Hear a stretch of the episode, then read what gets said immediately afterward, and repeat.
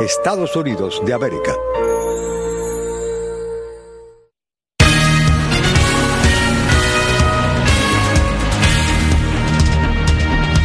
gobierno cubano sigue adelante con el paquetazo. El primero de marzo empiezan aumentos de precios y tarifas.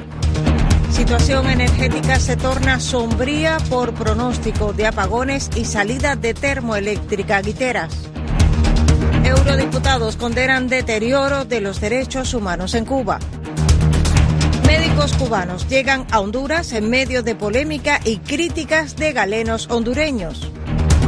Estados Unidos, México y Guatemala discuten crisis migratoria y la OTAN y líderes europeos dicen que no hay planes para enviar tropas al terreno en Ucrania.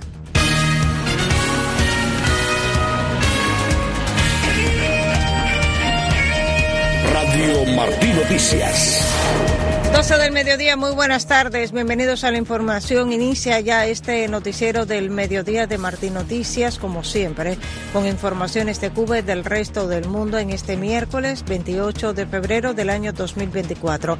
El equipo que estará acompañándoles, el ingeniero de sonidos Juan Pendas, en la producción y dirección Elena Rodríguez, en la sala de redacción Ivette Pacheco, Paul Rodríguez y Jorge Jauregui y en el micrófono Ariane González. Iniciamos ya con noticias que nos llegan precisamente desde la isla.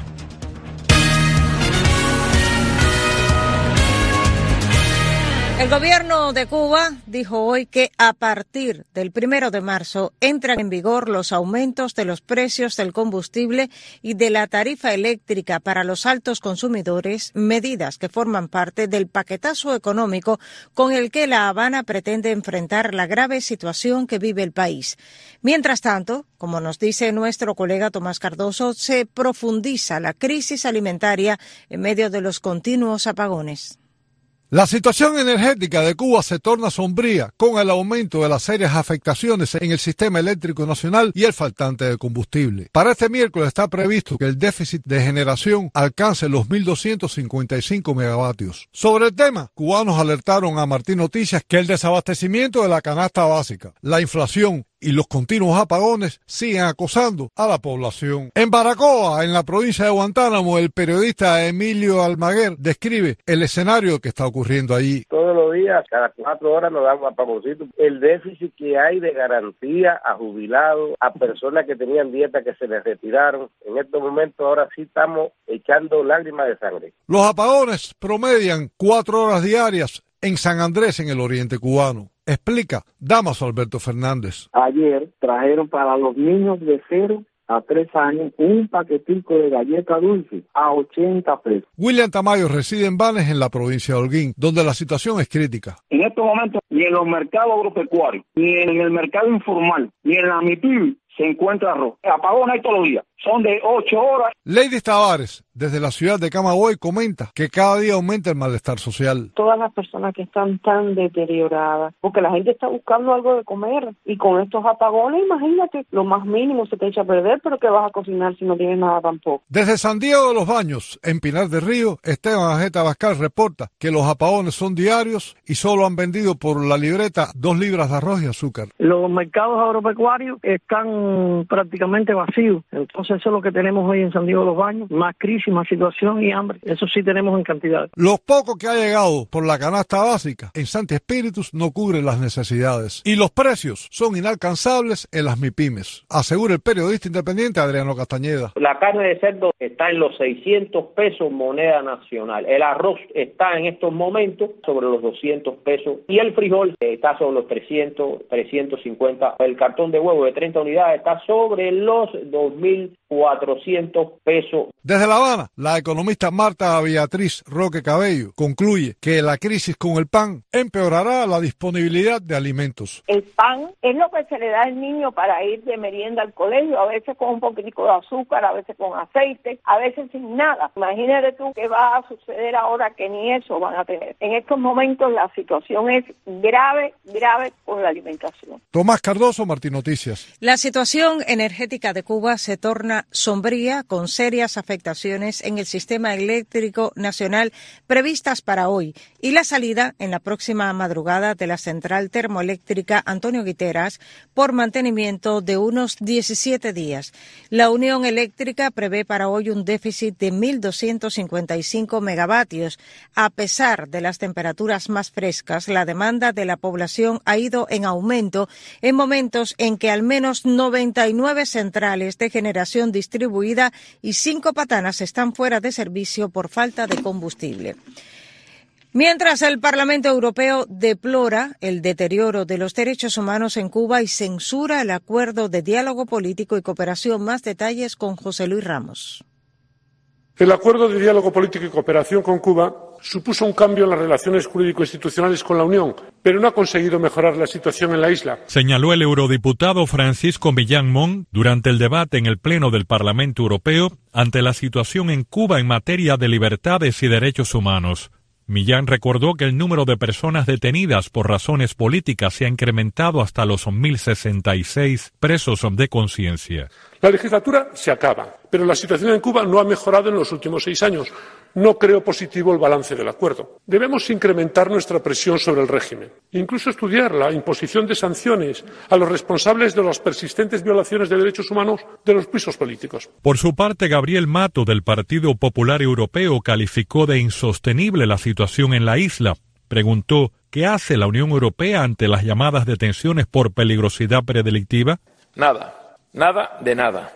El régimen incumple flagrantemente el acuerdo de cooperación y diálogo político de 2017 y, sin embargo, no pasa nada. El régimen cubano impide a las delegaciones de esta Cámara entrar en el país mientras aquí les recibimos con los brazos abiertos y no pasa nada. Negar la represión en Cuba es negar la realidad, una realidad que ha empujado a medio millón de personas a abandonar sus hogares, una realidad que mantiene a miles de encarcelados sin haber cometido delito alguno una realidad que no podemos seguir ignorando. Y el eurodiputado Leopoldo López denunció la exclusión de la sociedad civil independiente cubana y de organizaciones de la sociedad civil europea en los encuentros bilaterales de la Unión Europea, que han sido privadas de la participación en estos encuentros por voluntad del régimen. Instamos al régimen cubano a permitir el acceso a las delegaciones europeas y organizaciones de derechos humanos para monitorear los juicios contra disidentes y visitar a sus prisiones. La comisaria de Asuntos Internacionales de la Comisión Europea, Jutta Orpeleinenke, participó en lugar del alto representante de la Unión Europea, Josep Borrell, defendiendo el acuerdo de diálogo y cooperación con Cuba para mantener relaciones críticas pero constructivas con el régimen de Miguel Díaz Canel. Se espera que este jueves la Eurocámara apruebe una resolución sobre la situación en Cuba. José Luis Ramos, Martín Noticias. La académica Alina Bárbara López aseguró que no pagará la multa que le impuso un tribunal de Matanzas en noviembre pasado por un cargo de desobediencia y se declaró en desacato de una sanción que calificó de arbitraria e ilegítima. La intelectual dijo a través de Facebook que el martes tres inspectoras la visitaron en su casa para entregarle un apremio de cobro tras cumplirse el plazo previsto por la ley para el pago de la multa y que se negó a firmarlo porque no se ajusta al caso. La profesora señaló que no quiere ir presa porque sería privada del bien más sagrado que es la libertad, pero que sigue firme en su postura. López ha sido detenida en múltiples ocasiones por manifestarse pacíficamente el día 18 de cada mes en un parque de Matanzas para exigir la formación de una asamblea constituyente en Cuba entre otras demandas. Más informaciones que nos llegan desde la isla, la líder de las Damas de Blanco, Berta Soler, y la activista de ese movimiento, María Cristina Labrada, fueron liberadas en la noche del martes tras pasar varias horas detenidas en unidades policiales en La Habana. Soler explicó a Martín Noticias lo que ocurrió después de que fueron detenidas en las inmediaciones de iglesia de la iglesia de Santa Rita de Casia en Miramar la iglesia como tal estaba abierta y entramos, eh, eh, que hacía mucho tiempo que no entramos al templo, ¿no? Y nos tiramos alguna foto y ya y salimos las 11 de la mañana. Estábamos eh, cerca a una cuadra y bueno, cuando nos percatamos había agentes del Departamento de la Seguridad del Estado. Eh, a mí me, me condujeron para eh, el Cotorrio María Cristina, la condujeron para eh, la unidad de policía de Guanabo. María Cristina sobre las 7 y 30 de la noche la liberan. María Cristina se resistió a, a salir por el peligro y la violencia que hay en Cuba, más de 20 kilómetros de distancia de su casa. En el caso mío, bueno, eh, estuve en la unidad del Cotorro y ahí estuve y me liberaron sobre las 8 y 20 de la noche. Bueno, lo que sí quiero decir que tuvimos un interrogatorio y bueno, ahí, eh, bueno, advirtiéndonos en este caso, en el caso mío, de que ellos no iban a permitir que volviéramos a Santa Rita, de que tampoco iba a permitir que crecieran las damas de blanco, y bueno, una serie de advertencias, y, veo para mí que eran preocupaciones de en cuanto a nuestro accionar. Y bajo exigencias y críticas han llegado 96 médicos cubanos a Honduras. y B. Pacheco preparó la siguiente nota. En medio de la polémica, llegó este martes una brigada médica cubana a Honduras. Los galenos de la isla arribaron a ese país centroamericano bajo las críticas del Colegio Médico de Honduras y de diputados de la oposición. En la plataforma X, anteriormente Twitter, el doctor y diputado del Partido Salvador de Honduras, Carlos Umaña, expresaba, han llegado los hermanos cubanos de la brigada médica. Esperamos, como respetuosos de los reglamentos y leyes de cada país presenten sus títulos y credenciales ante el ente regulador de las brigadas, el Colegio Médico de Honduras. Este hará un proceso expedito tal como lo hace con todas las brigadas que ingresan al país. Según información del Colegio Médico de Honduras, en estos momentos 11.000 galenos hondureños se encuentran desempleados. En su página de Facebook, la Secretaría de Salud de Honduras señalaba, la Brigada Humanitaria Cubana no afecta a los médicos hondureños porque son especialistas en ramas carentes en el país. Así lo dio a conocer también a la llegada de los galenos cubanos Carla Paredes, ministra de Salud de Honduras. Siempre hemos tenido reticencia y siempre hemos tenido temor, pero nunca un médico cubano le ha quitado el espacio a un médico hondureño. Ellos solo se suman a lo que ya tenemos. No, no es un temor que deban de, de tener y médicos, menos los médicos generales. Por su parte, Antonio Broche, jefe de la misión médica cubana, afirmaba al llegar a Tegucigalpa, la capital hondureña, este martes. Hoy lo hacemos en Qatar, lo hacemos en, en, Italia, o sea, estamos en Europa, estamos en los países desarrollados, ¿cómo nos vamos a privar de darle nuestro apoyo al hermano pueblo de Honduras? La Brigada Médica Cubana llega a Honduras tras la firma de un convenio entre los gobiernos aliados de Xiomara Castro y Miguel Díaz Canel. Declaraciones de la ministra de Salud Pública de Honduras, citadas por el diario hondureño El Heraldo, precisaban Agradecemos a la brigada. Es temporal, como lo hemos venido diciendo siempre. Nuestro gremio no tiene por qué temer. Al contrario, la mitad de los médicos de este país prácticamente se han formado en Cuba. Ivette Pacheco, Martín Noticias. 12 con 13 minutos. Estamos en tiempo de conocer las propuestas que nos tiene Pepe Lacayo en nuestra sección de deportes. El lanzador cubano-americano del Toronto con otra mala apertura. El Miami Heat gana por segunda vez en 24 horas en la NBA. Mallorca sorprende a los vascos en semifinal de la Copa del Rey. Y los Orioles ofrecen contrato a veterano pitcher colombiano. Así que a las 12.50 estará con nosotros en los deportes Pepe Lacayo. Avanzamos ahora en informaciones de Estados Unidos. El secretario de Estado Anthony Blinken recibió hoy en Washington a la secretaria de Relaciones Exteriores de México, Alicia Bárcena, y el ministro de Relaciones Exteriores de Guatemala, Carlos Martínez, para una reunión ministerial trilateral sobre migración. Los detalles desde Washington con nuestra corresponsal Michelle Sagué. Blinken lidera el diálogo centrado en acciones para fortalecer la gestión humana de la migración, la colaboración conjunta para abordar las causas fundamentales de la migración y el desplazamiento irregular y formas de ampliar las vías legales de migración, según informó el Departamento de Estado al iniciar la reunión ministerial trilateral sobre migración con Guatemala y México en el Departamento de Estado. El secretario de Estado Blinken dijo que el objetivo era duplicar la colaboración en afrontar los flujos migratorios.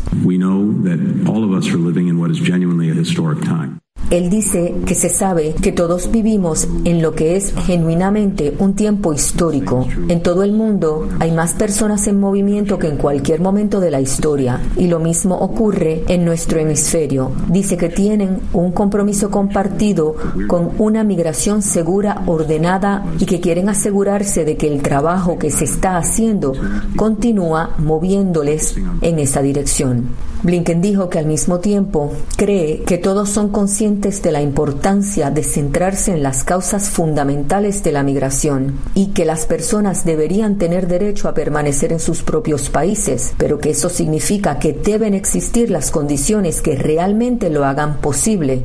Por su parte, la secretaria de Relaciones Exteriores de México, Alicia Bárcena, dijo que se debe convertir la migración en una opción y no en una obligación, mirando las causas fundamentales y fortaleciendo las vías regulares de movilidad laboral para el migrante que busca más oportunidades laborales. Mientras tanto, el ministro de Relaciones Exteriores de Guatemala, Carlos Martínez, dijo que aunque a veces se le llama problema a la migración irregular, se debe ver como fenómeno y opinó que es necesario ampliar las vías legales regulares para la movilidad laboral. Desde Washington para Martín Noticias les habló Michelle Sagué. Mientras la ciudad fronteriza de San Diego, en California, ha recibido en la última semana una medida de 600 migrantes cada día, según datos de organizaciones locales. Las estaciones de autobuses están llenas de personas recién llegadas a Estados Unidos. Desde San Diego informa Alex Segura, corresponsal de La Voz de América. Llegar al aeropuerto hay dos maneras. Hay un autobús que nosotros estamos contratando para llevarlos para asegurar que lleguen seguramente, pero también hay otra manera de llegar a través del transporte público. En estos días hemos estado viendo que migración está sacando a como póngale 300 personas en la mañana y unas 300 más en la tarde. El guatemalteco Otto cruzó la frontera y se entregó a las autoridades.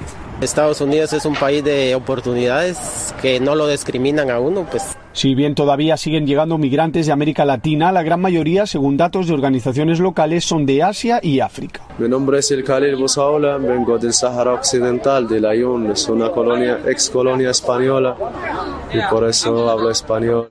A pesar de esta situación, el centro de bienvenida de migrantes que ha estado atendiendo en los últimos meses al creciente número de personas que llegan a San Diego desde la frontera ha cerrado por falta de recursos públicos, después de agotar una partida de 6 millones de dólares desde septiembre. Esta estación de autobuses aquí en el centro de San Diego se ha convertido en un punto inesperado de llegada de migrantes que acaban de cruzar desde la parte mexicana para dirigirse a otros puntos de la geografía estadounidense. Alex Segura, Voz de América, San Diego. Más informaciones de Estados Unidos. En Michigan, los primeros resultados de las elecciones primarias celebradas el martes dan como ganador en el bando demócrata a Joe Biden, aunque muestran un 13% de votos no comprometidos con el presidente. En el lado republicano, el expresidente Donald Trump obtuvo la victoria. Yoconda Tapia tiene más detalles.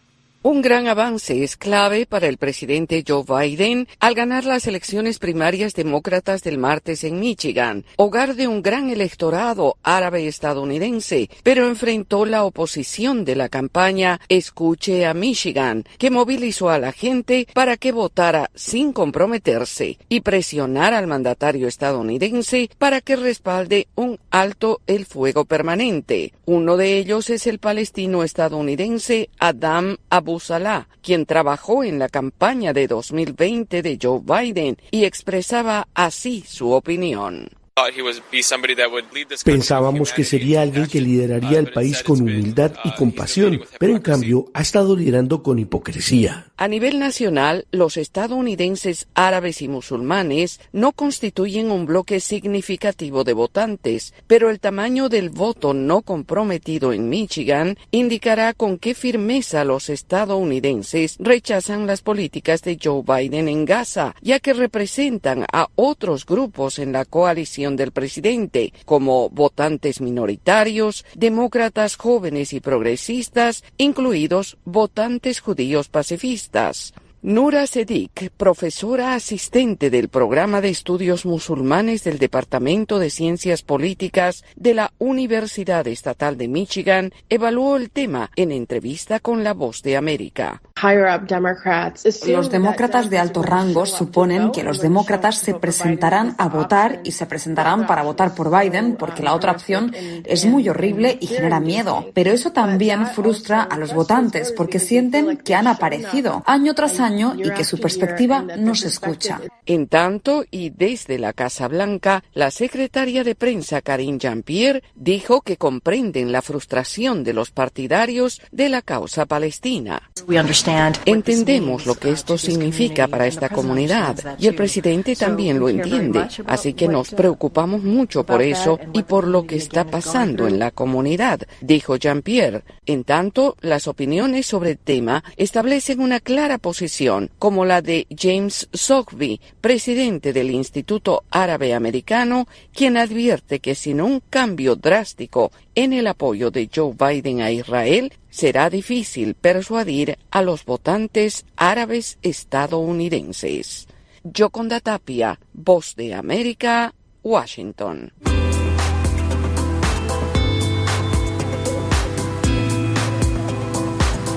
12 con 20 minutos avanzamos en informaciones de América Latina. En México han asesinado a dos precandidatos a la misma alcaldía. Los detalles con la agencia AFP. Violencia en el estado mexicano de Michoacán. Dos precandidatos a la alcaldía del municipio de Marabatío fueron asesinados esta semana en distintos incidentes. La primera víctima fue Miguel Ángel Reyes Zavala, un médico que aspiraba a obtener la candidatura del partido Morena del presidente Andrés Manuel López Obrador. Según fuentes militares y policiales, fue atacado a tiros la tarde del lunes cuando iba a bordo de su vehículo. La Fiscalía Regional indicó que horas después, el cuerpo de Armando Pérez Luna, aspirante a ser el abanderado del opositor Partido Acción Nacional para el mismo cargo, fue encontrado en el interior de un automóvil con heridas producidas por disparo de arma de fuego. La ola de violencia ligada al crimen organizado que sacude a México también alcanza a políticos, sobre todo a aquellos que ocupan o aspiran a obtener cargos municipales y estatales. Y en Colombia, el cabecilla paramilitar Salvatore Mancuso fue extraditado por Estados Unidos a ese país. Así lo declaró a la agencia Frank Press el director del Instituto Nacional Penitenciario y Carcelario de ese país, Daniel Gutiérrez. El antiguo jefe militar Salvatore Mancuso fue encarcelado el martes en Colombia tras pasar 16 años detenido en Estados Unidos y comprometerse a revelar la verdad sobre los sangrientos escuadrones de ultraderecha y sus vínculos con políticos. Va a estar ubicado en el pabellón de extraditables, que se encuentra en la prisión La Picota, en una celda independiente, aislado. No va a tener comunicación con otros internos, ni tampoco con funcionarios de la Guardia. Pero cuando llegue a Picota va a estar ubicado en el pabellón extraditables, va a estar aislado, una celda de 3x4 aproximadamente, las dimensiones, eh, donde va a estar únicamente él en esa celda, eh, pero esa celda está ubicada en el edificio o en la estructura donde está el pabellón de extraditables. Considerado como uno de los señores de la guerra más poderosos de los años 90 y principios del siglo XXI, el colombiano italiano llegó más temprano deportado en un avión y fue recibido por la autoridad migratoria en calidad de gestor de paz por decisión del gobierno del izquierdista Gustavo Petro conocido con el alias de El Mono, Mancuso, aún tiene cuentas pendientes con la justicia colombiana por cientos de desplazamientos, desapariciones y homicidios cometidos por las Autodefensas Unidas de Colombia, la asociación de escuadrones que enfrentó a las guerrillas de izquierda. El gobierno de Petro lo designó como gestor de paz a mediados de 2023, en medio de conversaciones que el Ejecutivo adelanta con varios grupos armados, entre ellos herederos del paramilitarismo como el Clan del Golfo, también conocido como Autodefensas Gaitanistas de Colombia. En su momento, el Ministerio de Justicia aseguró que el nombramiento implicaba su liberación, la defensa de Mancuso ha dicho que su apoderado correría un riesgo extraordinario en el sistema penitenciario de Colombia. Y la vulnerabilidad de la población migrante venezolana que intenta ingresar a Estados Unidos a través de la frontera sur es cada vez mayor. Los detalles desde Caracas los tiene Carolina Alcalde. Los migrantes y solicitantes de protección internacional, tanto venezolanos como de otras nacionalidades que son deportados desde Estados Unidos a México, enfrentan una situación de vulnerabilidad y riesgo para sus derechos humanos, sostiene Stephanie Brewer, directora para México de la organización líder en investigación e incidencia que promueve derechos fundamentales WOLA. Muchas veces esas personas si están buscando asilo, si están huyendo de una situación de persecución y de violaciones de sus derechos humanos, van a seguir en México tratando de ingresar a Estados Unidos. De acuerdo a reportes de medios como The Wall Street Journal y The New York Times, el gobierno del presidente Nicolás Maduro dejó de recibir vuelos procedentes de Estados Unidos con ciudadanos venezolanos deportados, tal y como advirtió en enero la vicepresidenta venezolana Delcy Rodríguez, tras la decisión de la administración de Joe Biden de reimponer sanciones, luego de que el Tribunal Supremo de Justicia ratificó la inhabilitación del aspirante presidencial María Corina Machado. Al respecto, Brewer recuerda las situaciones que enfrentan migrantes venezolanos que son deportados a México. La organización Human Rights First reporta más de 13.000 casos denunciados públicamente de ataques violentos contra personas migrantes en México, incluyendo casos de asesinatos, tortura, el secuestro de personas migrantes, sobre todo en el norte de México, es una industria lucrativa, desafortunadamente, del crimen organizado los representantes de Venezuela y Estados Unidos acordaron en octubre del año pasado iniciar un proceso de repatriación de ciudadanos venezolanos que hayan llegado a territorio estadounidense después del 31 de julio y que no tengan base legal para permanecer en ese país. Hasta enero, unos 1.800 venezolanos fueron repatriados en 15 vuelos de deportación. Carolina Alcalde, Voz de América, Caracas. Continuamos ahora con informaciones internacionales. La OTAN y varios líderes europeos dijeron que no hay planes para enviar tropas al terreno en Ucrania después que el presidente francés Emmanuel Macron planteó esa posibilidad. Más detalles con Jacopo Lucy. La OTAN y varios de sus países miembros, incluyendo Estados Unidos y Alemania, se apresuraron este martes a aclarar que no enviarán tropas a Ucrania. Esto ocurre después de que el presidente francés Emmanuel Macron no descartara esa idea el lunes, durante una reunión en París con otros mandatarios sobre el conflicto ucraniano. El mensaje un día después fue claro. Esta no es una opción. Debemos concentrarnos en lo más importante, aumentar nuestras capacidades de producción para la defensa aérea y el reabastecimiento de municiones de artillería. Francia prontamente dijo que el papel de los soldados habría sido de no combate, como de ciberdefensa o remoción de minas. El presidente ha dejado claro que no habrá tropas estadounidenses sobre el terreno en Ucrania. Moscú, por su lado, dijo que un conflicto con Rusia sería inevitable si envían tropas. Necesitamos hablar no de probabilidad, sino de inevitabilidad. Así es como lo calculo. Entre tanto, los países del G7 buscan desbloquear 285 mil millones de dólares de activos congelados a Moscú y darlos a Ucrania. Hay divergencia entre los miembros sobre cómo proceder en línea con el derecho internacional y sobre el riesgo de socavar el valor de monedas como el dólar y el euro. Pero Estados Unidos minimizó las preocupaciones. Esta sería una respuesta decisiva a la amenaza sin precedentes de Rusia a la estabilidad global y dejaría claro que Rusia no puede ganar prolongando la guerra y le incentivaría a sentarse a la mesa para negociar una paz justa con Ucrania. Jacopo Luzzi, Voz de América. El Ministerio de Salud de Gaza, controlado por el movimiento de resistencia islámica Hamas, reporta las primeras muertes de niños atribuidas a la desnutrición y a la deshidratación. Europa Press amplía.